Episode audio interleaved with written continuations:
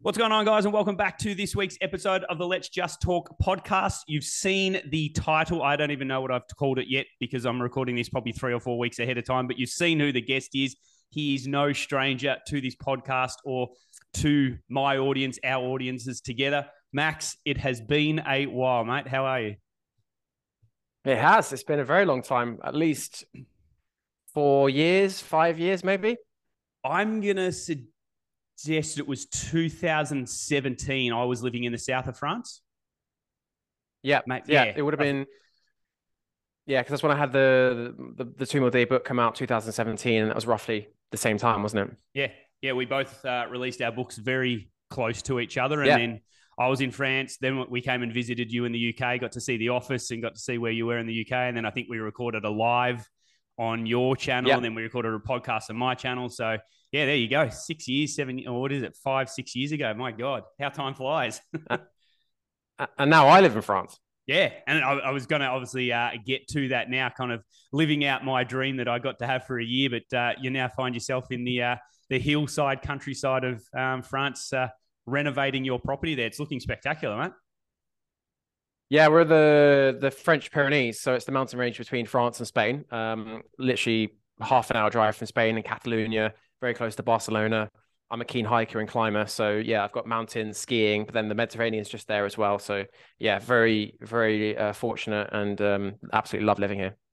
Um, why where you ended up in there? I mean, you probably answered it just with what you've just said. I mean, it's pretty uh, difficult to say uh, why you wouldn't um, go and stay there. But was there kind of considerations elsewhere around France that uh, you were thinking of, or was this one just was screaming at you too loudly to go? Uh, so actually, I've been visiting this area for about 20 years. Um, so I know it very well because my fiance, now fiance, Lila, um, her Lila's brother Zach is my oldest school friend uh, from from England, and their family moved here 20 years ago. So I would come visit Zach every year, um, and you know, and Lila and the family. So I got to know the area very well and then now I'm engaged to Zach's sister. um, is there uh, a wedding date set, or you kind of just playing that by year at the moment? When's uh, what's that all happening? Yeah, that is uh, end of September, early so like two, literally the 30th of September this year, and we're getting married in a kind of 15th century castle in Catalonia, which is just across the border. So yeah, really beautiful area. Fantastic, mate. That's uh, all coming together. And I mean, the move from, I guess, what I kind of really wanted to have a chat to you about besides just the catch up because it's been so long. Obviously, you were living in you know busy UK and obviously visiting the area mm. where you are, but um, you've made the move to be permanently, I guess, where you are.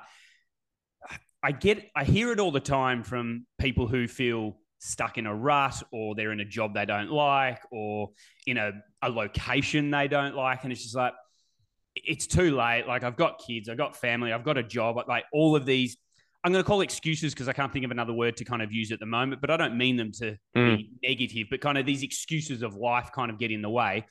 How difficult was it for you to kind of pick up everything that you knew in the UK? You know, obviously people know you in the UK and your book and your programs, and you were training in person kind of back then as well. Now you've obviously moved online. How difficult was it to kind of, mm. I guess, pick it all up and move to where you are now and I guess disappear from the from the face of the planet in that you know you're obviously disappearing into the hillsides of the French Pyrenees? I would say it was pretty easy to be honest. I mean, it happened. I was setting my life up to be more remote anyway before COVID hit. I'd never I'd never planned to completely move out of London. My plan was to be in between Brussels, where Lila was working at the time, here and London. Then so I kind of, you know, I was renting a flat, got rid of the office, which you came to visit. Um, and then COVID hit, and France went into lockdown before England. And my mother in law, future mother in law, and Lila were in the south of France. They were like, you need to get over here now. Otherwise, you're going to be stuck in London during lockdown. Like France is fully locked down. And they live on a farm high up in the Pyrenees, loads of land, animals, fresh produce. I was like, right, I need to get the hell out of the UK now.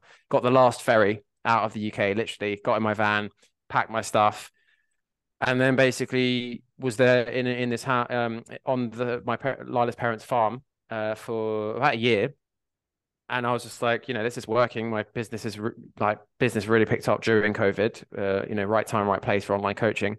Um, and then we decided to to to buy the house that I'm in now, which is an 1850 townhouse in a beautiful village with you know great restaurants, great bars, uh, and yeah, we're renovating it, which is you know I'm a complete beginner, never even owned a hammer before, and now I've got four drills.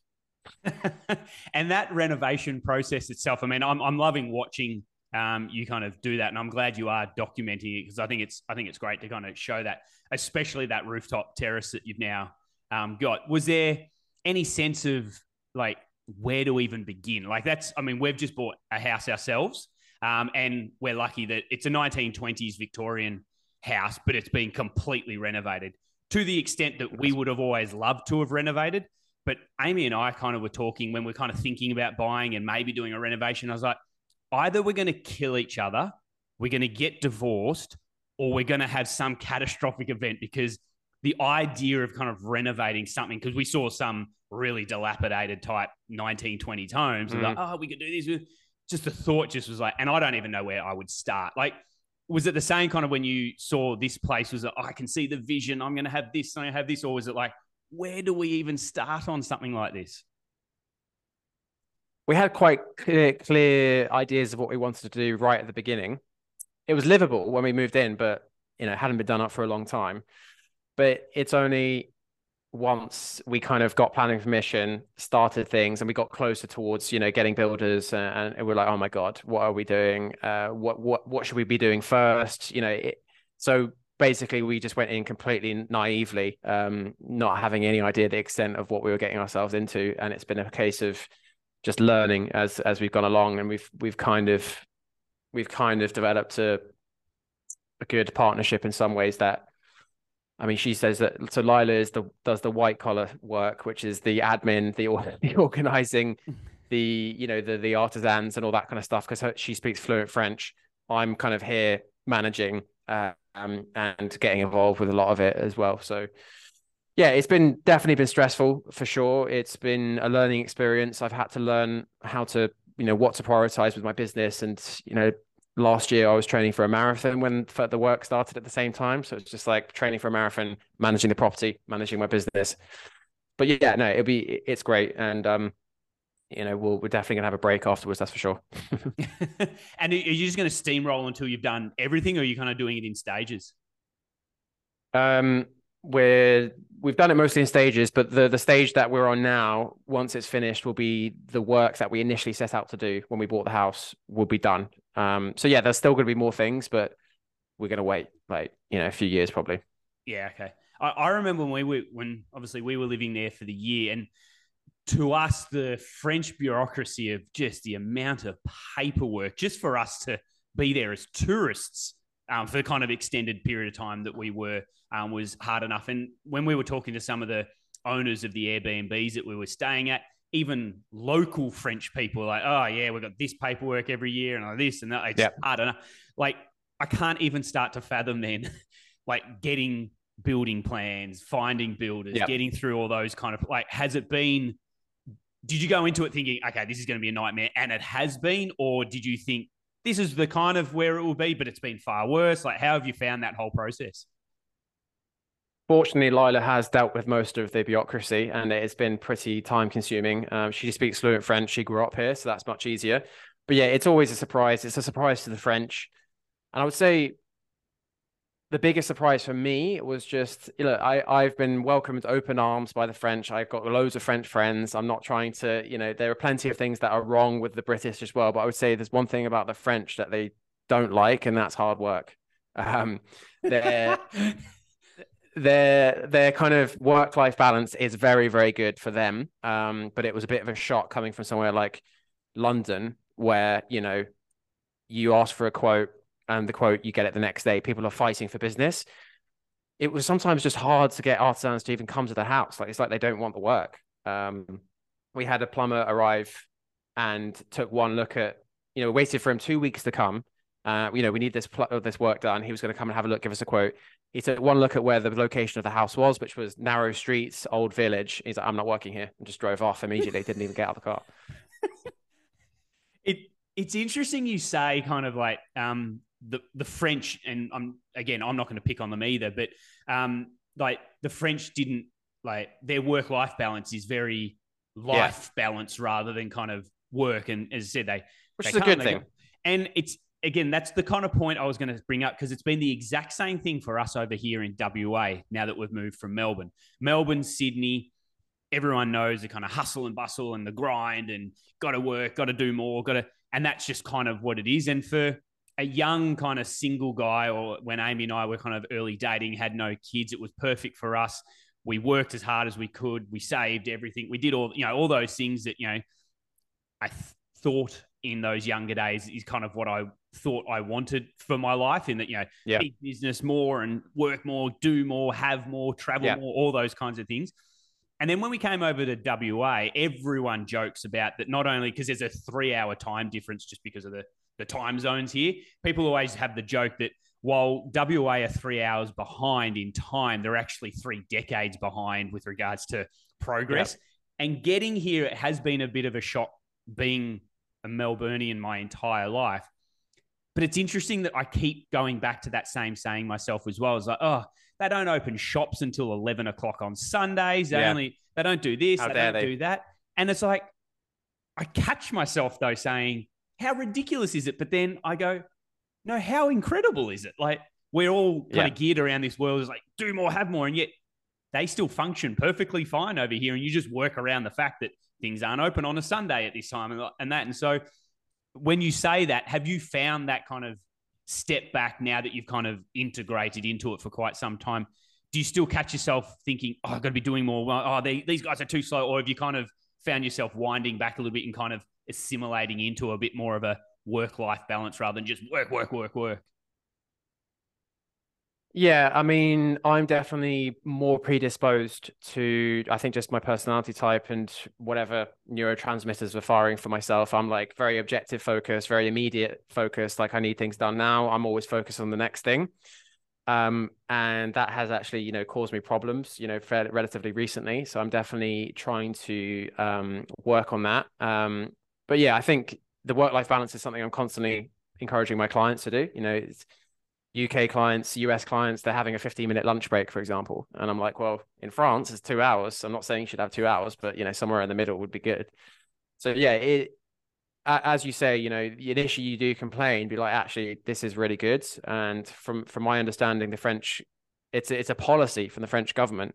Um, you're not the 30, I think it's 36 hour working week is kind of a policy. And the reason it's a policy is because it's meant to uh, encourage the idea that there's more to life than work and supposedly the idea behind it is if, and I may be wrong, but I'm pretty sure I read this, I might have mistranslated it.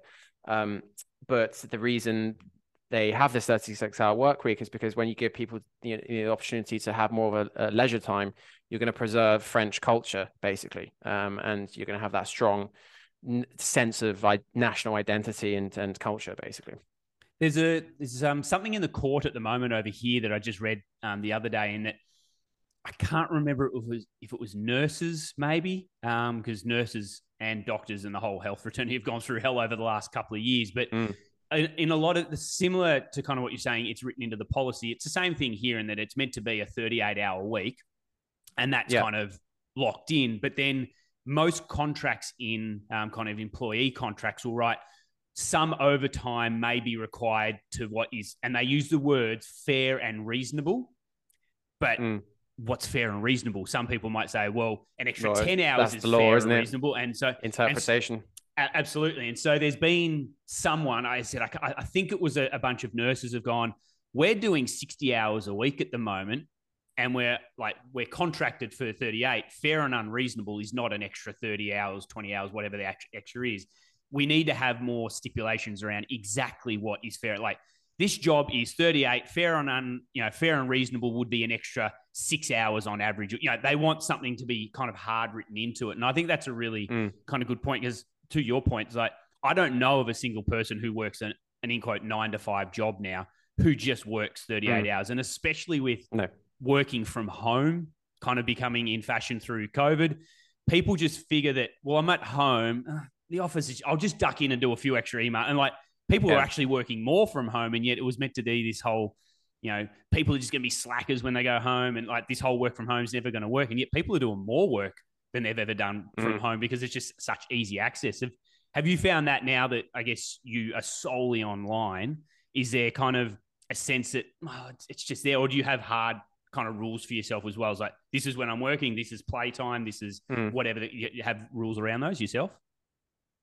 I've had to develop hard rules, um, and it's something I help my clients with as well because beginning of COVID, I was in a situation where, as I said, right time, right place. I moved my business online, and all of a sudden, everyone was at home worrying about their health, and the, uh, it normalized online coaching. And I had a kind of a system which was working to to bring the clients in. So I just had like a lot of clients and I was just working all the time. Even though I was in this remote farm in the middle of like the most idyllic location you could ever possibly be in for something COVID, uh, even if not during COVID, I was just stressed out of my mind and working all the time. So I had to, yeah, develop hard routines. I call them kind of boundaries and cut-off activities. Mm-hmm. Um, so, for example, at the end of my working day, which is usually about six o'clock, um, I go outside and I do something completely different. I go on a walk, do a run, whatever it is. And that is kind of like my commute in some ways. You know, if you, it's like, oh, I, I'm leaving um, my working environment. I'm taking myself out of that space. And when I return, I'm in leisure mode and I'm, I'm doing uh, nothing related to work. I'm in my office right now, and I only ever work inside my office. Um, I don't ever work anywhere else in the house, and that way you're not creating that confusion um, with with the mind. Basically, you know, if you're sitting in the kitchen working, then potentially you're not going to be able to switch off and, and de-stress. So yeah, it's um it's something that I'm constantly working on. I think working from home is is a double-edged sword. On one hand, you've got more flexibility, but actually it means that you've got to be a bit more um, particular and intentional with your structures and your routine. Otherwise, you're never disengaging, stress levels go up. And for my clients, that leads to stress eating, emotional eating, procrastination, not being able to switch off, uh, and burnout for some of them.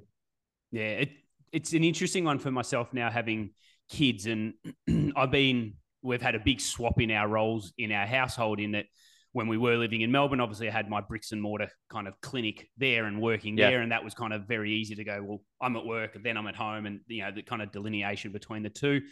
Amy obviously was working um, herself, but when we've come over here, Amy is by far the worker of the family now, and she flies in and flies out, and so she's here a week, away a week, and I single parent sometimes, and well every other weekend, uh, every other week kind of thing, and so it's been interesting because now I've got the the kids I'm taking care of myself.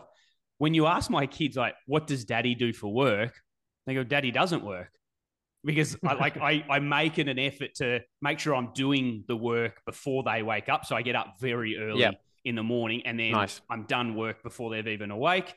And then I get them ready for school and do those kinds of things. And then I've had my kind of playtime in the mornings, whether that's a gym, whether that's a run or a surf, whatever it is, have lunch and then normally a couple of hours in the afternoon before the kids come home and I got to whole, start Yep. the whole nighttime routine. And so it's interesting. There's a part of my brain that goes, well, I want to actually get my computer out in front and be doing something in front of the kids. So kids actually think, oh, daddy works. So it's not this question if they get asked at school, like, what does mummy and daddy do? Well, well, daddy doesn't do anything and mummy does you know, the work. Like there's a part of me that wants that. Mm. But then there's another part of me is like, I don't actually kind of care. Like there's a, I get No. to spend all these moments with my, my kids, which has been my dream my whole life to kind of be able Yeah. to surf when I want, exercise when I want, do some work when I need to, kind of thing, and then spend that time with my kids. And so it's a weird one though that's playing in my mind at the moment that I got to try and disconnect from. It's that whole same thing I was talking about now that we're in WA is like, no, you don't have to be working all the time. There is there is an ability just to un, you know, unswitch and unwind and just kind of relax from there. Yeah, I think, you know, I can't imagine what it's like having two young children, but just with, what happened with all these house renovations, I kind of just took a step back. I was like, I've got all these things that I could be doing in my business that will, that will, you know, in the long run help. But what are the actual things that the only things I need to focus on um, through this busy period rather than, you know, there's only 24 hours in a day. There's only so much I'm going to be able to do. So instead of having these unrealistic, unrealistic expectations that I'm going to be able to do everything and manage the the renovations, um, I stripped it back. I was like, okay, I just need to focus on creating the content, helping as many people as I can for free, uh, and then that obviously leads into conversations with people who eventually end up in the program. So that's pretty pretty much what I'm focusing on. It's just um, you know taking taking those expectations of yourself, uh, and I think that can really take the pressure off and the stress off, and make the whole process uh, more enjoyable. I don't know if this was a conscious effort on on your behalf because there's not much that I actually watch or consume um, on Instagram and social media in general these days. I made a big um, kind of push, I'd say like seven, eight months ago, where I actually just got off it completely. I wasn't posting yeah. myself, I wasn't documenting myself, and I wasn't consuming any. And when I did come back, and I would say I've come back in a very soft way. I certainly don't post or document anywhere near as much. And I haven't actually posted to my feed in two years. Like I just don't post anything on there anymore. I document mm. some stuff on um, my stories, and that's about it. But for you, you're you're one of about four or five people that actually still consume your content for a number of reasons. Two, I've always enjoyed the way that you go about things, but two, I miss France dearly. And so when I get to see your stuff and in the hills, I'm like, oh, we were there and I love that. And like, so I love seeing that. But what I have noticed with yourself is that there's been a big shift to being doing like much higher quality videos. Like, like I know mm. you're probably in the in the room that you are now and you're recording those, and it's it's almost like a thought of the day type style content that I'm kind of seeing from you on there. What was there kind of like a switch, as I said, however long ago, where it was, was like, this is the pathway, and I'm kind of changing from how I was. You, you, tended to be doing a lot of, and again, I'm seeing this from the outside in. Please correct me if I'm wrong, yeah. but like it used to be a lot of photos of the times that you were spending in the mountains and the different things along yeah. those kinds of lines, and then that's now just switched, and it's very much gone back to helping people with, you know, the mental, the physical, the um, psychological kind of ways about helping health and well-being and fat loss and things like that, and more video content. Has that been a, a switch for you? Oh yeah. Um, basically, what happened with me was when we first met, um, very much intermittent fasting, two meal day, as was the main thing I was talking about, alongside you know other things that also help to improve you know people's lives basically and uh, achieve peak performance. And then I kind of just had this like switch with my personal interests where I was getting more and more into the hiking and mountaineering, uh, qualified as a mountain guide. I was doing hiking retreats and I then started posting about that, which was great. But the issue is I kind of watered down the audience and got the audience confused, um, which was a problem. Then COVID hit and I actually started using Facebook ads right at the beginning of COVID, which to to to break to to find clients basically. And that worked incredibly well at the beginning of uh, COVID. And I kind of had this realization wow, I don't need to constantly post on Instagram anymore because I've got Facebook ads. This is brilliant. So I basically just stopped posting on Instagram pretty much. Uh, you know, occasionally I keep people up to date with what I was doing if I climbed a mountain or something. Then, kind of last year, uh, Facebook ads were getting more and more difficult. Business was difficult. I just had this realization I've got an audience. I've got a platform. I can help people. I've got things to say. And I think also it took me a while to get confident in talking specifically about weight loss and fat loss, which is the bulk of what I help my clients on at the moment. But that involves looking at every aspect of an individual's life. It's not just, you know, what they eat and how much they exercise. So I guess there was a bit of resistance initially. I didn't, I wasn't confident in who I was and how I was uh, talking about the subject of weight loss, especially with some of the ideas that are being promoted on Instagram at the moment of you know body positivity, which is a good thing.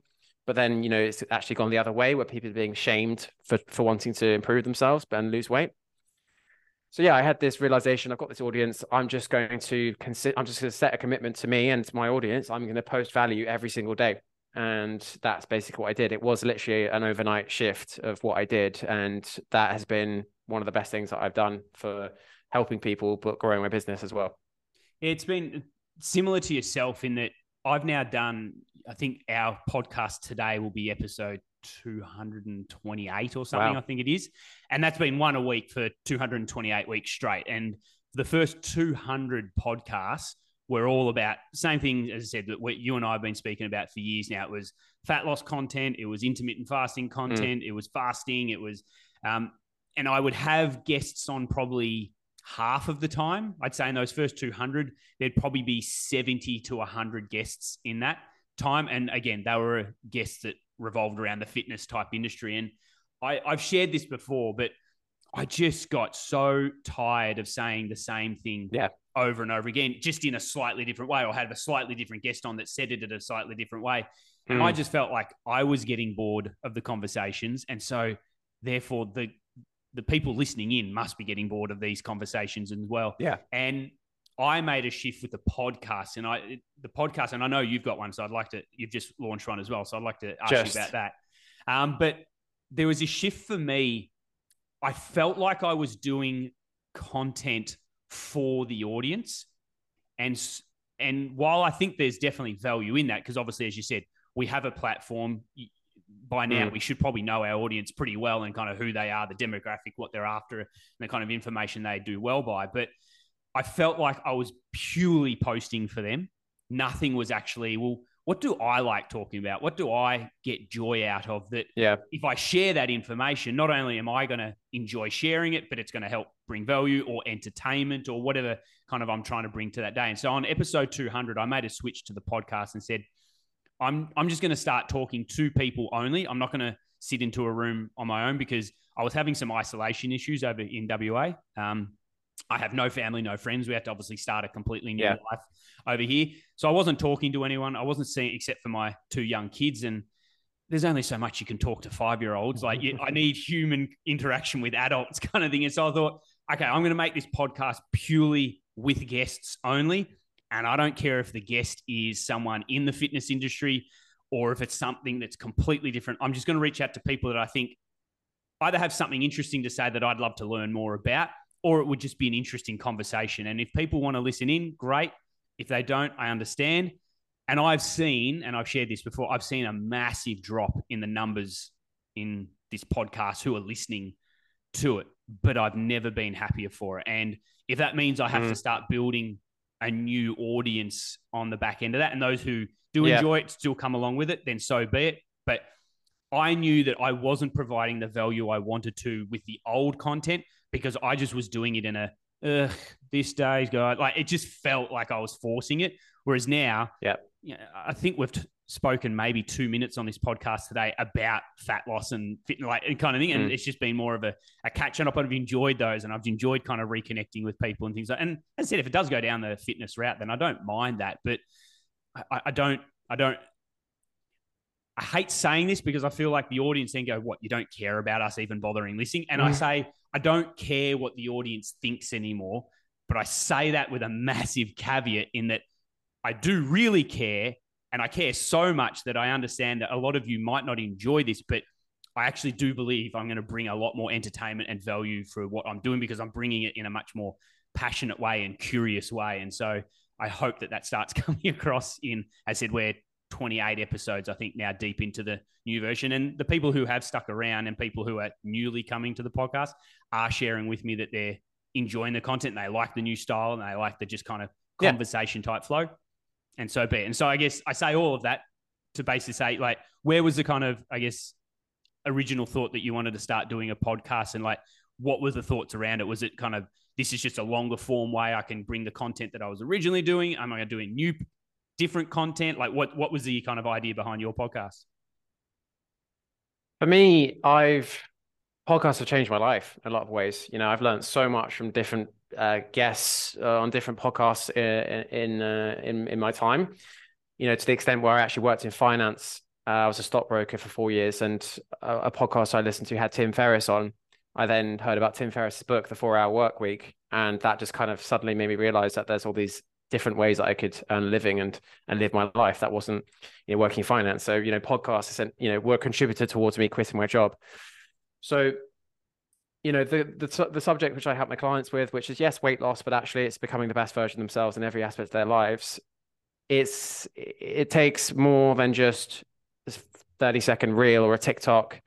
Um, so I think the long form it's just a way of me sharing my message and what I'm about in long form and hopefully that motivates, inspires people to to make changes for themselves um, and see things in a different light. Um, so that's yeah, that's really what the what the the goal of the podcast is. You know, it's very very early days. It's going to evolve and and tweak, and I will have guests at some point. For now, it's kind of um, just trying to get my initial uh, ideas and message across and go into more detail about some of the posts that I do on on on Inst- on Instagram which is kind of the other way around to which people usually do it. Usually people are doing the podcast and then turning those into shorts. Mm. I'm kind of turning the shorts into longer podcasts. Um, but yeah, it's well, it's just a, a way of me connecting and helping with more people, basically. And I think podcast is a great medium. YouTube is great as well, but for the conversations, um, you know, usually if a YouTube video, I'm skipping forward, I'm trying to find the best parts, but the podcast, I'll listen from start to finish. So I think the podcast is a, a, a great medium. A question I haven't asked many people is what podcasts are you listening to yourself? I list. Let's have a quick look. Um, I have listened to a lot of Joe Rogan. Joe Rogan in the past. He's who I heard Tim Ferriss on. Um, who else? I listened to Diary of a CEO, Steven yeah. Bartlett, I think his yep. name. I listened to who else should I listen to? Uh, Modern Wisdom.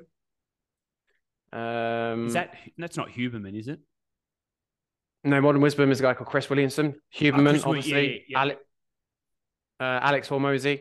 Yep. Like has he got a podcast? I didn't Alex realize he had one. He's got a podcast. It's not like um he's just like churning out uh recordings of stuff he's already done and and posting them. Uh, his wife Leila Hormozi, I listened to. Um, there's another one called the Emotional Fortitude podcast by a guy called Itamar, um, who's like a mindset coach. So yeah, those those are a few. They're always. I am. I'm rarely listening or consuming anything that isn't helping me learn or helping me become a better coach, which a lot of people like to read to switch off. That's not how I switch off. I switch off to go off into the mountains and stuff like that. But for me, um, another guy, Ryan Holiday, Stoic, Stoicism, the, the, Daily Stoic, love that as well. So yeah, those are what I listen to. Yeah, for me, podcasts have become because I tend to listen to my podcasts in my um, gym time because I don't run with headphones or anything like that. So when running is my complete switch off, I and if yeah. I was where you were Same as well, hundred percent, it would be. I mean, yeah. here I'm running along rivers and I'm running along the beach and things like that. So it is kind of disconnected from the hustle and bustle, but there's still quite a few people around. But the idea of being in the hills where you are just, I mean, trail running has never really been an interest of mine until I started seeing a lot of your runs. I'm like, God, that would be so, so much better to be kind of in amongst those. And yeah. It's a gorgeous. But have you got any runs planned yourself again? I know you said you ran that um, that marathon um, a while back, but yeah. you got some runs planned up? I've actually very frustrating. I've got an injured toe at the moment. I need to go get it x-rayed it's not getting better. So I can't run or climb at the moment. I don't have any initially I got into so I'm a sprinter. I'm 91 kilos. I've always been a 100 meter, 200 meter, 400, you know, did 10.7 in the 100 meters. Um, I'm not built for endurance at all. Um, but then I started to, you know, spend more time in the mountains and I wanted to get fit for mountaineering. So I was like, the best way to do that is to, to run. So then I actually started to really enjoy it. Um, did an ultra marathon, 65 kilometers up the nearest mountain here. I've done a few like other kind of trail runs. But then I had a realization that my only goal with the running was to get fit for mountaineering, but I'm spending all my time running and I'm not spending enough time like actually climbing and mountaineering. So kind of last year, I made a switch. I'm like, I'm not going to set myself any big uh, challenges with running. I'm just going to keep it ticking over and keep that fit. And on my any spare time, I'm I'm hiking, climbing, mountaineering. Um, so yeah, I did some.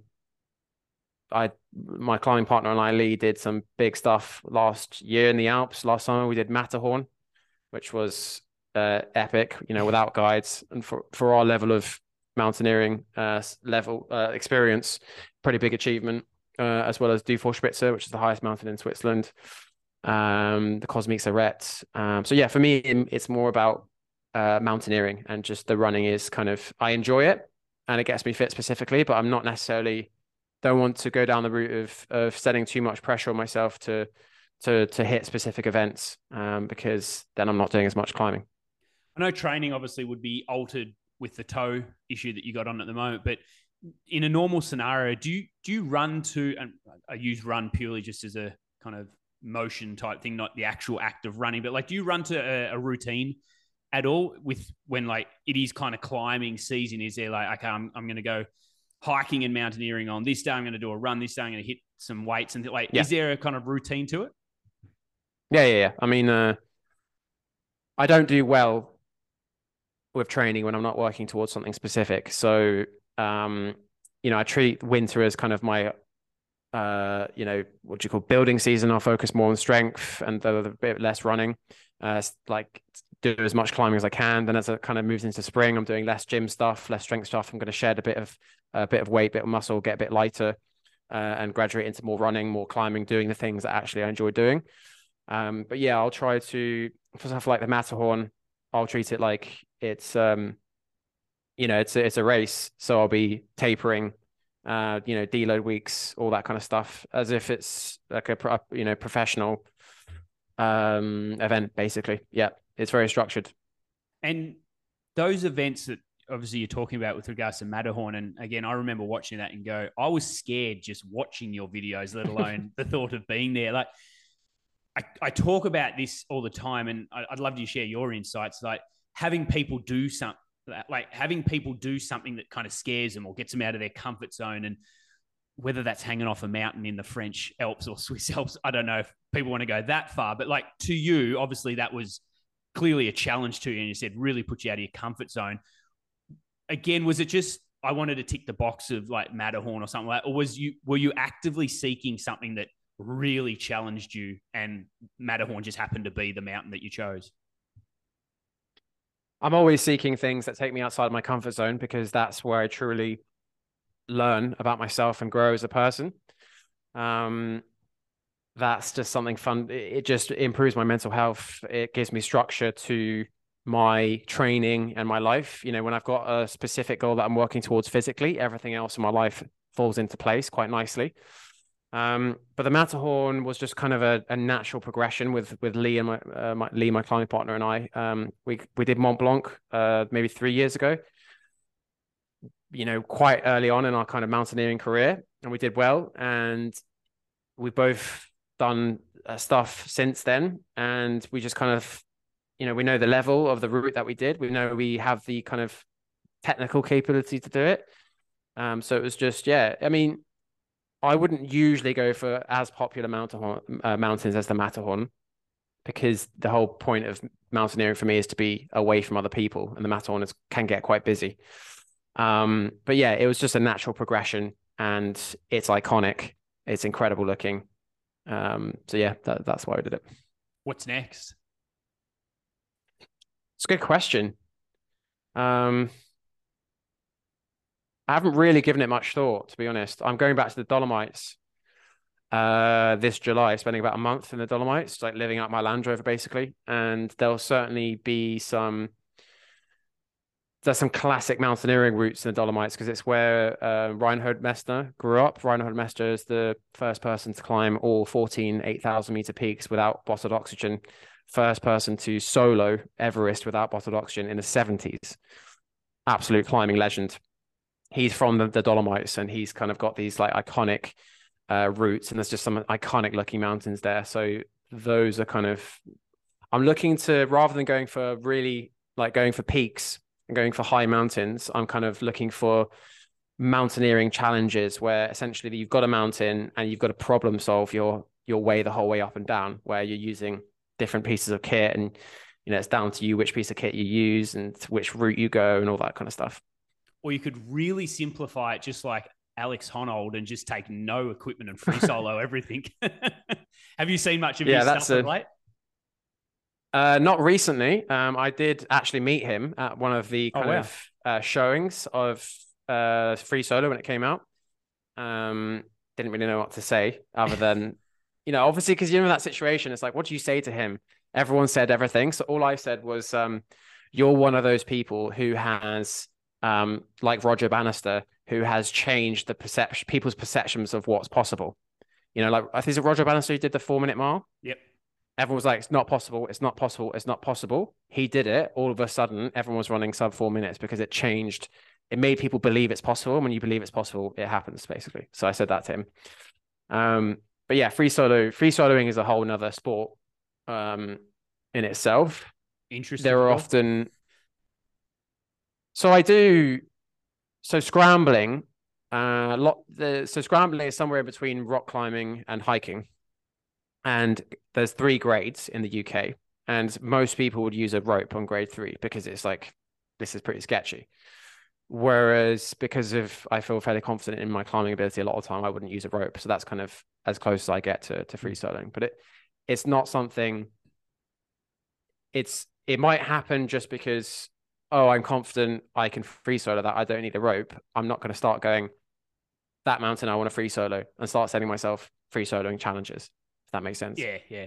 I remember watching Free Solo um, the first time, and the guy who Alex used, I think, as one of the like guys to help him kind of map the route of like which way you're going to do- go. And uh, tommy caldwell yeah, I think maybe. And then there Yeah. was another Netflix special that he was on, and he Hmm. traversed this section with two- two other yeah two other blokes was it and they did it Mm. over like 16 17 days or something and there was this one section that they just spent days and days on because they would they would go out try and do these ridiculously technical kind of holds and climbs and move and try and get the next pin in to kind of move there and the fact that they were living in a tent on a mountain with snow falling it was sideways win some days and just it, it's really got me into. I mean, I've got zero want to go and do this. I'll happily just watch Netflix on my couch and watch these guys do it. But I have to say, I mean, to your point, kind of that whole um, Roger Bannister kind of thing is that Free Solo was by definitely the first thing I ever kind of watched because I saw Alex on um, Joe Rogan and thought, Jesus, who is like? Yeah. He just seemed like a really unique dude. I'm like, he is one of those kind of once in a lifetime type personalities. I need to go and see whatever this thing that he's gone and did, and was then instantly enthralled by the whole rock climbing world and mountaineering world. And then Nimsdai, who then went and did the, you know, the Yep. the, the peaks in was it seven months when the other kind of record is seven years or something like. It's just it's I've gone down that rabbit hole um, from that, and having been in Everest myself, I did base camp Everest, and knowing just how difficult enough it was just to trek at five thousand meters. Yeah. I, I just can't even fathom these guys that go and, as you said, go and do things that people say are impossible. But I guess it goes back to what I just asked you before, kind of pushing yourself out of your comfort zone. I guess you don't know what you're capable of until you don't know what you're capable of. Like, I guess you got to go and test that. And again, I say all of that is it. I speak to so many people myself, and I'm sure you have clients all the time who put self-limiting kind of beliefs on Yeah. their life or what they can achieve physically or mentally or relationship wise or whatever it might be. What's the piece of advice that you've seen that's really worked time and time again with majority of people when you say X, Y, Z, people have that light bulb moment of like, oh my God, you know what? I haven't been th- like, is there something that kind of really sticks in your mind for those who have just got stuck in a rut and saying that this is all I can do in life? There's no point trying. Mm. I teach my clients the concept of a growth versus a fixed mindset. Um, and if you're not aware of what that is, and I guess if you're not aware that you have these limiting self beliefs and that, yeah, that, that you're never going to be able to change them. Once you're aware that there is such a concept and you can shift from being in a fixed mindset, which is uh, essentially, in summary, um, the abilities that I have now are set in stone and that can't change and I can't learn anything new. Usually, people with a fixed mindset don't like new experiences, don't like to be challenged. They'd rather look smart instead of um, get smarter. And they never like to say that they're wrong. They don't like to admit that they're wrong. Whereas a growth mindset is they believe that they can do anything that they like if they put their mind to it. Um, they love challenges. They love. They don't. They're not afraid of looking like the beginner. They they love to learn from people who know more than them. And I think just understanding that concept and recognizing where you are, and you know, you, could be a growth mindset in some areas of your life. You could be fixed mindset in other areas of your life, but recognizing that you may have limiting self beliefs which are more in line with a fixed mindset is the first step to potentially changing that. You know, you can't um, you can't find the off switch for certain behaviors and thoughts if you don't know the on switch, the triggers, the you know the fundamental reason. So yeah, I would say for any behavioral change, which I help my clients with, it's first getting them in incredibly aware of where they are now, um, and then assessing if you know if that's useful for them or not.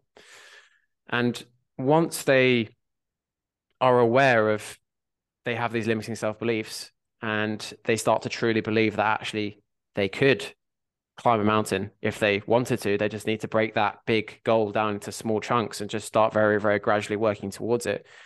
Once they start to believe that and build momentum, then everything's reinforced. You know, they they start to you know, creating long-term behavioral change and and becoming the best version of yourself isn't about shouting affirmations in the mirror, you know, like, oh, I am the best, I can do this. It's about taking action and proving it to yourself on a day day to day basis. So ultimately, you just become the person you want to become. Um, there's not like one single thing, but that's a quick summary of kind of how I teach my clients. Yeah, the, the thing that's kind of really helped um, not only myself as well, um, but what I then from learning that in myself because I think I've always been someone that is open to change because mm. when when we went and moved and lived over in France, everyone was saying, "What are you doing? Yeah. You've just had a child. You can't be." Mm. It's like, no, nah, I think this will be good for me. Let's go get like. So I think I have that kind of mindset. So I I don't think a coach can only be effective for someone if they've gone through a lived experience. It's not like you know you've never probably been 200 kilos, but I'm sure you help people who out who do need to lose weight. So I don't think you have to always be in that, but I think a lot of those kind of lived experience can give you a different perspective. And for myself, when we moved to WA, I've now found the sport of body surfing. And I think everyone who has ever lived near a beach, especially Australians, can probably relate and say, well, when I was a kid, I used to body surf. You know, the, the wave would come, you catch the wave and in you go. But mm. there's an actual surf to actually surf the wave like a surfer does that's not just catching the white water in like most people body surf. And so I kind of got into that and was instantly just like, I have no idea what I'm doing here. Like I'm watching these people who have, you know, been doing it for 30, 40 years. And so I've learnt a completely new skill and I still feel like a, a beginner at it, but I can certainly see the progressions happening. And so the, the thing that I've now started kind of telling people is that like, instead of the idea of like you know you hate your job just quit your job find a new career like that's a massive thing like it's not like yeah. it's a, a, very small thing and just like you'd never get someone to try and deadlift 100 kilos on day one when their no. idea is trying you'd start at the bar and teach the fundamentals what i've really seen work well is find something that is completely random to you so if, as I said, if the idea is, you know, I want to quit my job and start this baking business that I've always wanted to do. This is this massive, hairy, audacious goal that is just the, to even fathom doing that now is just not even in the kind of realms of your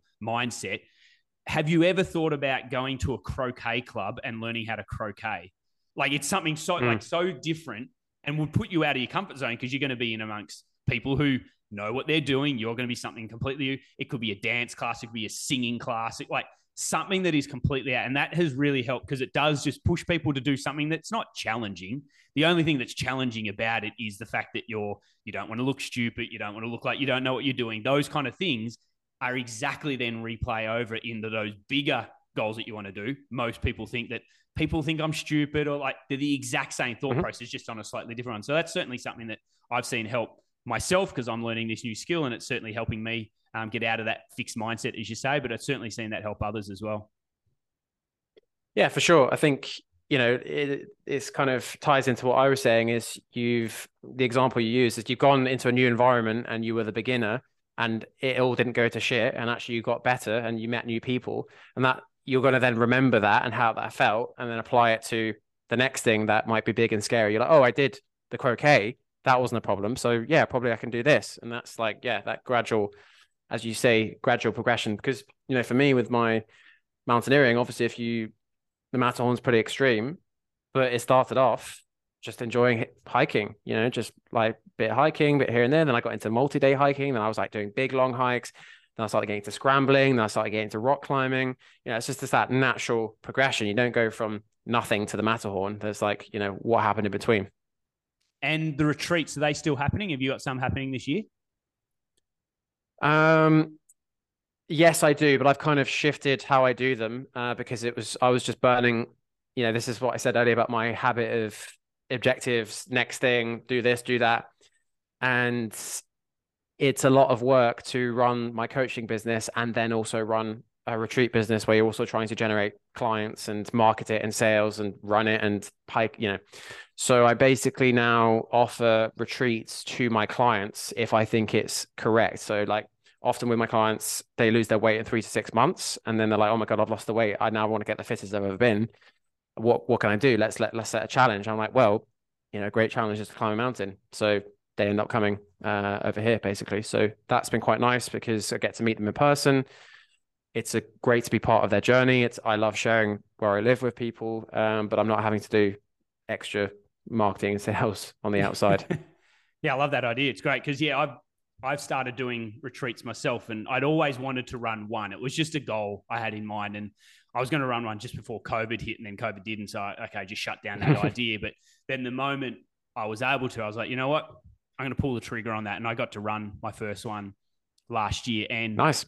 To your point as well, is that I just loved because they were all clients. Everyone knew who I was or had come yep. through my Instagram. They knew kind of that, and I loved sharing what I do anyway in very small snippets. And people, mm. I find it hilarious still that people see, I don't know, an average of maybe 10 or 12 story posts that I do a day because I tend to me in the morning, then like I kind of document the day. And yet it's 12, let's say maximum 30 second stories. What's that? Six mm. minutes worth of 24 hours. And yet I feel people know me quite well because I have now met many people and that, oh my God, how's your daughter going? I saw she did this. And I'm like, shit, how did you know that kind of thing? But when you actually get to spend, my retreat was four days. When you get to spend four days with people, you actually get to spend that time, learn more about them. They then kind of dive deeper than just the how's your two girls yep. get like kind of thing. And I loved that experience. And so I'm running another one this year, which i am lucky enough that I've sold out and it's in September. And nice. I've got some ideas of other ones I'm going to run next year and just bigger and better um, from that. But yeah, there's something special about retreats where you get four days with someone. Like it's it's just very uncommon these days. Even when I was running a bricks mm-hmm. and mortar business, I, I'd see a client one hour write them a program or something. They go off and do that program. You know, so it wasn't really you know, good quality time with people. And so, it, I guess again, I say all that. But have you found that as well? And you said you know you love sharing the location, but like getting to know those people that you kind of gotten to know over time anyway just strengthens and kind of deepens that relationship with them? Yeah, definitely. I think also what I love about the retreats uh, that I've done in the past is people, and especially when it's a hiking retreat, when you're outside outside in nature, people's like guard and threat levels are down. You get a more authentic version of them, and people are more open. You have more interesting conversations. People are just more relaxed. Whereas you know when you meet people in, in london in a different environment everyone's kind of ego is there so yeah it's i've made you know i still i still chat to um loads of my retreat guests one of them's coming to my wedding um so yeah it's been uh it's it's a great uh like to build that sense of community and to to really connect with i mean my retreats were called connect retreats um because you're not only connecting with other people you're connecting with the outdoors so yeah it's incredibly rewarding and I've made friends for life off the back of them. Um, so yeah, it's something that I'm looking forward to to doing more of for sure. Um, I think she listens to my podcast. I'm not too sure, but I know she still consumes my content. But Renee um, and her husband, I'm trying to remember her husband's name because she lives in the UK. Alexandre. Uh, yeah, is that the one? Yeah, so that, yeah. he's going to my, they're coming to my wedding. Yeah. So um, she nonstop talks about you and her. Uh, oh, you know, he's gone off again on another walk with Max and they're doing this and that. Like, so it's been great to kind of see that side of it. And, you know, Renee's always said to me, it's like, if you're ever in the UK, you've got to come in and say hello. I was like, I don't know when I'm going to get back to Europe again, but yes, absolutely. I'd love to um, catch up. But they're a beautiful couple, those two. And I've loved obviously getting yeah. to know them on my small scale um, of that. But um, it's been, yeah, it's been nice to have that connection um, from there. And I mean, that's, there's dark sides to the the social media world, and everyone kind of understands yeah. those. And I think people are kind of aware. Of it. But I think as a net positive, it's been such a great thing to have on the world if you want it to be. Like, that's a big thing. I see so many people who still send me clips from, hey, Adam, what do you think about this? Hey, Adam, saw this. I'm like, why are you following these accounts? Like, you know, yeah. garbage kind of advice that's being toxic. given like, and toxic shit. And I'm like, you're creating your feed to be these things that increase your anxiety. They make you second guess yourself. They don't make you feel good. Like, make social media the space that you want it to be. And people said, "Oh, I get fed this garbage." It's like you get fed that garbage because you consume it. Like these, these yeah, these algorithms are very clever. They send you stuff that you want to see, and so um, it's a very easy thing to look into someone's kind of mindset of like, what are you actually interested in? Just scroll their social media for five minutes, and it'll show you pretty quickly what they're kind of consuming. And so, yeah, I think it can be such a positive place. And I mean, we wouldn't have this conversation if no. we hadn't hadn't had social No. media in the first place. And so, yeah, I think as I said, overall, it's such a positive. But have you have you gone down TikTok for yourself with regards to content generation or consuming at all? Uh, yeah, I didn't have it up until very recently, and I just thought I'm creating these short TikTok style videos anyway for Instagram, so why not just post them there as well? Um, I'm just posting them there. I haven't seen any, anything. I don't have enough uh, followers or anything to to have uh, a link on there yet or anything. So, I it's it is more addictive somehow than uh, than Instagram. Just uh, the, so I've had to kind of really limit myself on it. Um, social media is a double-edged sword, as you say. You know, I we wouldn't be having this conversation. I wouldn't be able to run my business and live where I live. I've also met some of my now closest friends through social media. Um, you know, Chase, uh, who has a big YouTube channel. I slid into his DMs. Uh, he lives in Barcelona, very close to me. I said, "Hey, I'm into mountaineering. You're into mountaineering. Let's meet up." And he's, you know, he's come to my wedding. He's a great friend.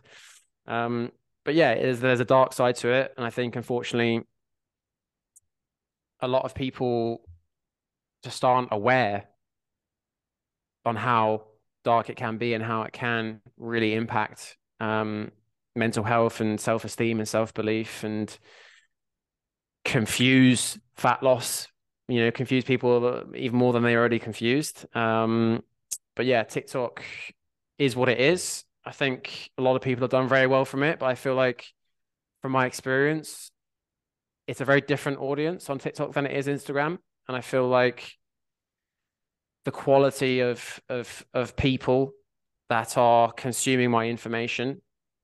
I- I feel like on Instagram there's more of a sense that people, my followers, and have more of a sense of who I am and what I'm trying to say, and therefore may take it more seriously and actually incorporate what I suggest, and it's more meaningful as opposed to TikTok. It's just so instantaneous. It's so like short-term gratification that yeah, they may read it and they've forgotten it within five seconds as soon as they've The uh, you know on the next on the next TikTok. Yeah. So, with all that said, then, right, what's next for you? Like, what's uh, what's next in life? What's next in business? Um, obviously, you're getting married um, soon. So, what's next in love and relationships? What's what's next for Max? Hmm, big question. So yeah, next thing is getting married. Um, yeah, Lila and I would certainly like children at some point, and it's interesting that you uh, mentioned your situation with I can't remember your partner's name. What's your partner's name? Amy. Amy with Amy because Lila has a proper job in inverted commas. Um, she works for an international organization. She's in Paris a lot of the time. Um, so I feel like yeah, probably it might be a similar situation. I have more flexibility with my time. Um, you know, I'd maybe be looking after children more. So that would be interesting. Um, but yeah, that's not going to happen for at least two years or a year. Year, who knows? I'm just loving my life here, if I'm honest. In terms of business, uh, I am actually writing another book at the moment. So I'm quite keen to to get that finished. It's been a bit of a challenge to to to to get that done, but it's called. I can share with you here. I was going to say, I'm can I get talking about it on a podcast. Yeah. it's basically just a it's a book format of my program, and it's going to be called Never Diet Again, and essentially, it's meant to give people the tools to do exactly that: never diet again.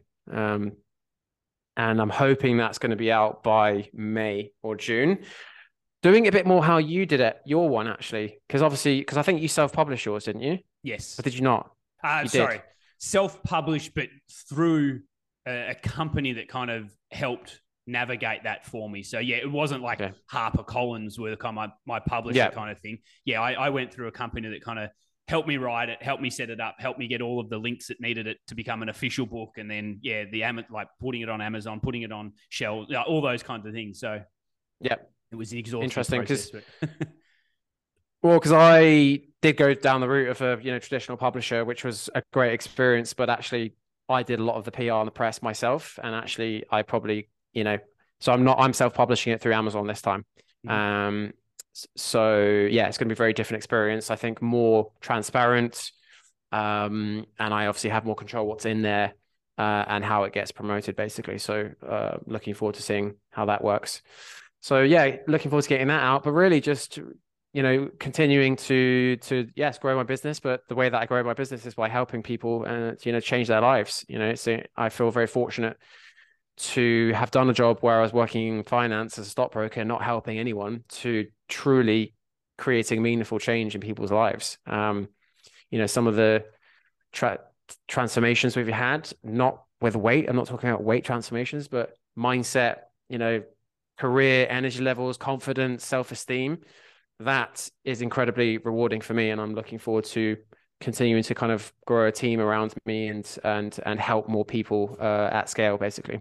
So that was going to be my next follow up point in that I've again I have this guilt that comes over me because I'm part of like a dad's group um, over here as said in WA. I thought this year especially I want to really kind of dive into the social side of the school and kind of get to meet more of the parents, especially the fathers and things like that. And so in when you get typical kind of introduction, kind of like, hey, my name's Dad. Oh yeah, what do you do for work?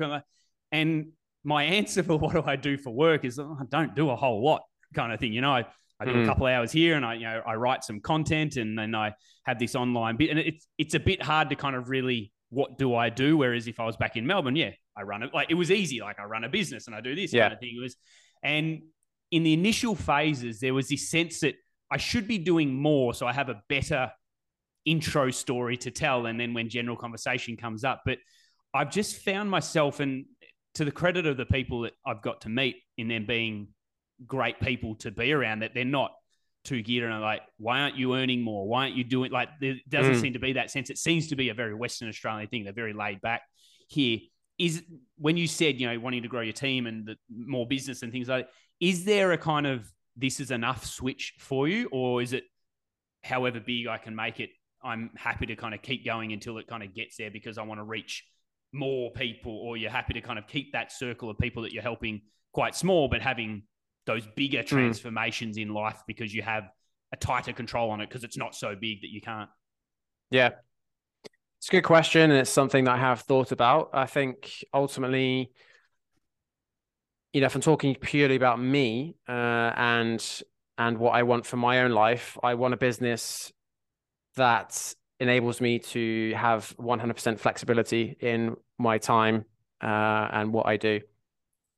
Uh, and obviously, resources and money does factor that in. You know, I never want to be in a position where basically I don't want to be.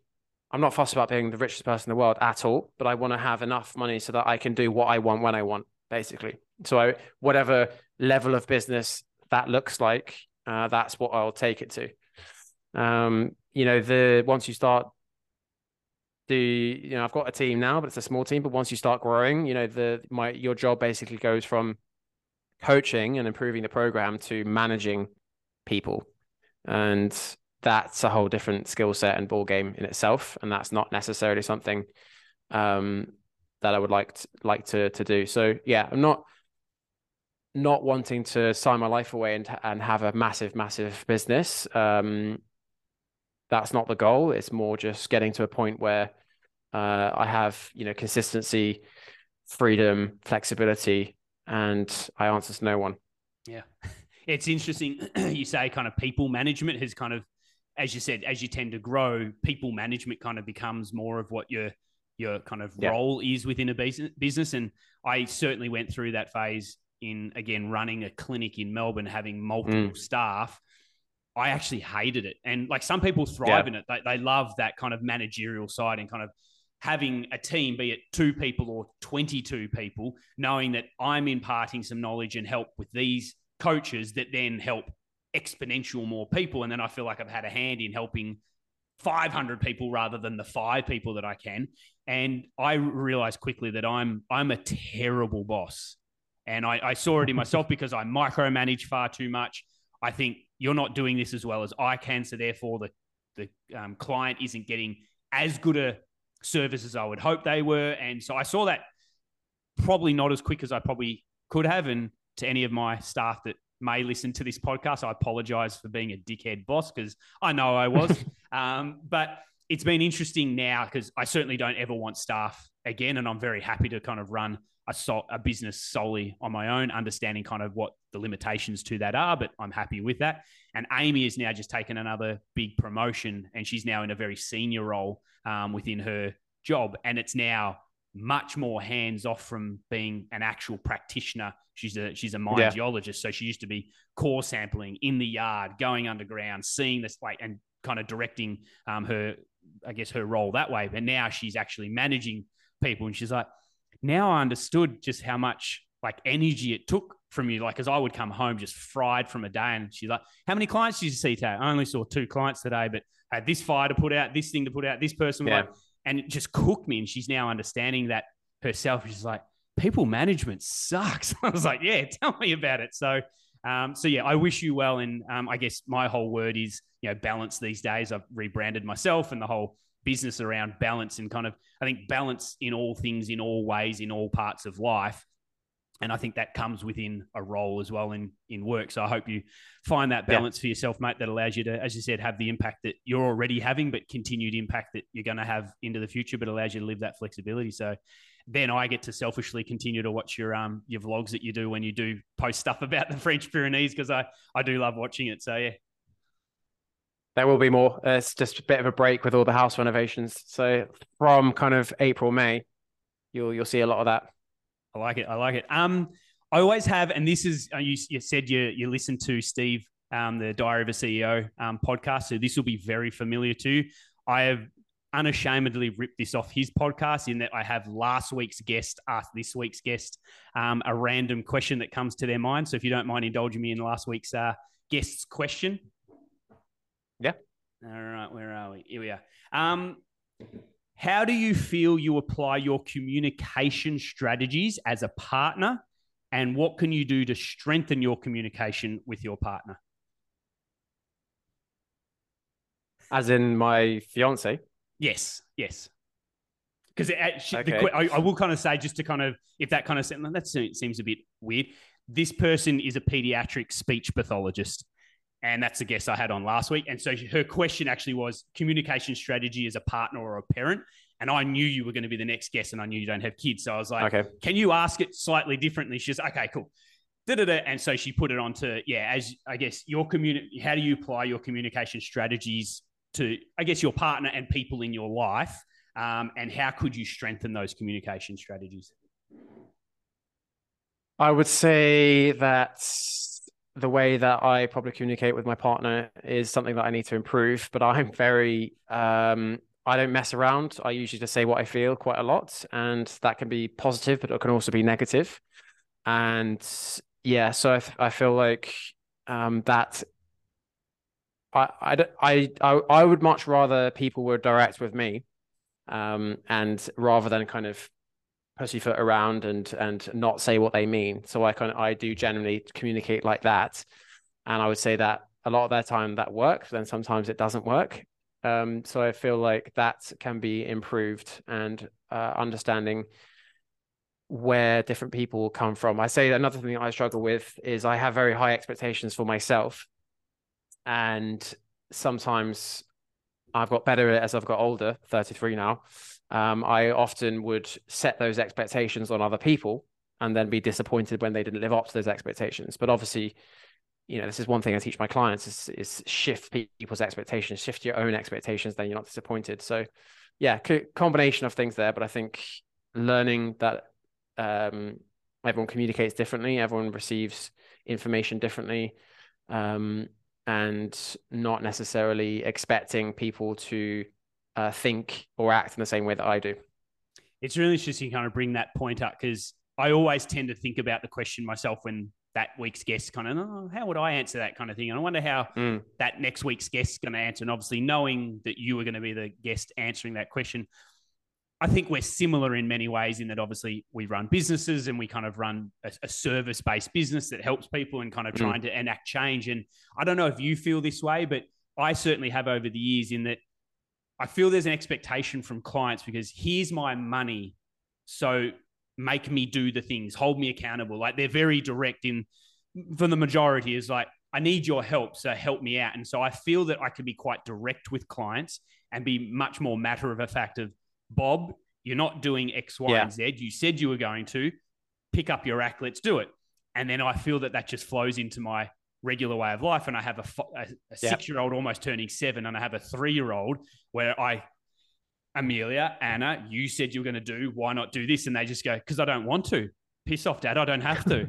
I'm like, no, didn't you just hear me? Like, and so I catch myself being a coach to my to my girls, and then the same thing Yeah. with my wife as well. It's like, why haven't you done this? You said you were going to do this, and catching myself is like, fuck, you're an idiot. Like you can't talk to your wife like she didn't sign up as a as a kind of um, client of yours, and your kids at that age certainly haven't. So I would say, yeah, I, I think sometimes it works really well because you get the point across very clearly, and sometimes it is taken in, and that action is then taken, but sometimes not so, and it, uh, it can bite you back very quickly.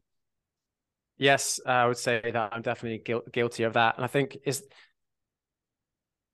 you know, yeah, obviously you people have signed up for coaching, so they're expecting you, they're expecting to be told what to do in a certain respect. They want you to tell what to do, and yeah, it's it's adjusting uh, that tone and that um, intention to other people who you want to help, but maybe don't necessarily want the same dynamic or to, to be told what to do. So yeah, that's definitely something that I struggle with, but getting better. Agreed. Um, before I kind of sign everything off, I always then follow it up as what's your random question? Hot- Sorry to put you on the spot, but um, what's your random Hmm. question for uh, next week's guest? Hmm, that's a difficult one. So obviously the last person kind of gets it relevant to what they do. How could it be relevant to It doesn't have to be I'm though. doing? If you want to, by all means. But if you want to ask a completely Hmm. random that's completely left of field, then feel free to as well. Um, bit of a difficult one. The first thing that springs to mind are, um, what are what are some of your limiting con- conscious limiting self beliefs that you know need you need to work on? Conscious. What are some of your conscious, Conscious or unconscious? conscious or Because obviously, limiting beliefs? they said, yeah? are Sorry. yeah limiting beliefs because a lot of the time I, I you can never ask a client what are your limiting self beliefs because most of the time they're not aware of them they're unconscious. Um so just by getting just by asking the question uh potentially they may be able to look inward and realize actually they have a load of unconscious self beliefs but they may have some conscious ones that they know they need to work on um but just haven't done it yet. So it's always interesting to hear that i think. Awesome. I look forward to uh, asking next week's guests And um, again, I already know who that guest is. So I actually don't know this person at all. I completely, as you said with um, Chase, just slid into their DMs, and there's someone who works works with children, has written a book on children again. Um, so I'm really that that'll be fascinating to see um, what she answers that question with. But um, Matt, it's it's been. Oh no, okay, I've got a better question then if it's to of children. I'll, I'll write it down. Go for it. Um, so I, which is actually a question I want answered, is how how do you create a growth mindset in children? Oof. Mindset within children. If I can give you my two cents, just because I've uh, Yeah. now been on the planet for seven years with a seven year old and now a, a three year old. I think the biggest thing that I've found with my girls, especially Amelia, because she's now becoming of an age where it, like the personality is really starting to come in. You can kind of start to see what kind of human being I think she's going to be when she kind of grows up. Mm. Anna's still just a tornado at three years old, like but she's got thoughts kind of coming everywhere, kind of thing. There's nothing really kind of rock solid there, but um, I think building resilience in kids is Yeah. massive um, because that allows confidence for them to try things and not be scared of failing. The the Yep. the amount and am I going to say this incorrectly? No, fuck it, I'll say it anyway. I I people watch a lot when I'm at the park. And I don't know if mm-hmm. people have just noticed me watching this. What the hell's this guy staring at me so much? But I am fascinated by humans. I always have been. I love to hmm. people watch. I love when I'm out running. I love to watch how people run and just "Oh, that's an interesting, like just picking out things. And then I love to see people in social situations to see how they interact. And when I'm at the park and watching parents with their kids, I'm the parent who's sitting on the edge observing my kids, but I'm not in there with the kids unless my girls say, Daddy, come and climb this with. Yeah, no worries. Over I come kind of thing. But I see far too many parents just on their kids all the time. And I call it the um, the Snow White theory. I think it was Snow. Who was the one that pricked her finger on the spinning wheel? Sleeping Beauty. I think it was Yeah. Sleeping Beauty. The the kind of premise behind that story, if you kind of dive really deep in it, is kind of that he was the spinning wheel that was going to kill the child, and so the the parents was get rid of all spinning wheels. We cannot have spinning Mm. wheels in this world, and so yes, you're keeping them safe, but you're not really building their resilience to the world that's going to come in and the spinning wheel of some way, shape, or form. So I say all of that in that I see too many parents trying to get rid of spinning wheels in all in their kids' life. And so it, Yep. when they are confronted with something that asks resilience of them, kids just seem to crumble. And so the moment, and we're, we're all guilty of it, that when you massively fail at something and you don't have this sense of, that's cool, I could learn from that Mm. you just turn inwards and go, well, I'm going to fail at everything at life, and so you don't do Yeah. anything. And so my my answer to kind of that would be is that if you can just build as much resilience and like self belief in kids, Yeah. I think it'll just pay dividends to not only them as a kid to allow them to grow, but then to become a fully functioning adult in the world that isn't afraid to give things a go, isn't afraid to fail, isn't afraid to kind of try something new and kind of I think grow from their experiences. So that would be my two cents. Yeah, bang on. I mean, because I hesitated of what I was going to ask because I was either going to ask how do you develop a growth mindset or how do you uh, build resilience? Because I was aware that obviously, like, yeah, what's more important? What comes first? And I think probably the resilience comes first. Um, but yeah, it's interesting you say that about the failing. I was listening to a podcast the other day. I can't remember what it was called, but he he was uh, an expert in self doubt, and he used an example of someone that he worked with who didn't have self doubt, who was of a family where the father would say at the end of a school day, "What did you fail at today? What did you fail at today?" But to celebrate the failures, not because he saw as if you're not failing, you're not trying hard enough, um, rather than you know what did, what did you do well today? What did you where you've just uh, just um, praised for doing good things and never uh, and you know failing is not an option and failing is is not an opportunity to grow and it, it can also be a positive thing. I think that was quite a useful insight. I don't do it every day, but I, I try and get into a habit with my my girls when I pick them up. Um, mo- again, more so Amelia. Anna's still a bit too young to kind of answer that kind of question, but I ask her three questions. As I said, almost every day. It's like, what did you learn today? Like, what's something that was new to that you learned today? What's something that made you happy? And then what was something that made you frustrated, angry, sad, kind of thing? And so Yeah. it does kind of turn it back on. Like, there was something like Yeah. I felt really frustrated when I couldn't do the maths problem or my friend pushed me over in the park. Okay. And then you can kind of go down that path and talk more. So, yeah, Yeah. I, I think that's a really good question and kind of, yeah, celebrating the losses, but also, again, making people aware of them and like, what did we learn from it? What can you, how can you grow from it and kind of moving from there? Really good point. Um, Max, again, appreciate your time, mate. Um, it's been great to catch up. Um, Thank you. We've been going for an hour and 20. Um, it felt like um, we were only just talking uh, in your studio in London not long ago. So, mate, it's been great. And for, I guess, people who might not know or want to kind of reconnect with you, um, I'll put it in the show notes, as I always say, but kind of shout them out now. Where's the best places to find you? Is there a website? Um, keep an eye out for your book and like tell me everything and everything that kind of people can kind of contact or get in, uh, kind of consume your content. To be honest, Instagram is the best place, which is at max.lowery. And, and that's the hub for everything else. Um, if you know anyone's interested in finding out more about coaching, then it's just about sliding into the DMs. And um, your podcast, what's it called? It's called the Never Die Again Show. Are you, only a couple episodes in? You said it's only very recent. Second one this morning. Okay. So And yeah, is, very, very recent. is it something that's coming out every week, or have you got a schedule on it? Like, what's how, how can people expect Yep. to see it? Every Wednesday morning UK time Beautiful. without Well, fail. Excellent. um, again, guys, all those, um, as I said, those show notes or, or those contact details for Max will be in the show notes. Um, as I said, I've enjoyed uh, your journey over the last kind of five, six years since we kind of first touched base, mate. And as I said, it's been a true pleasure to kind of watch that, but also to reconnect today, mate. So I appreciate your time and thanks again for jumping on. Thanks for having me. No, it's been great. Great to catch up. Likewise. Um, guys, that's been another episode of the Let's Just Talk podcast. I'll see you all next week. Love you all. Bye.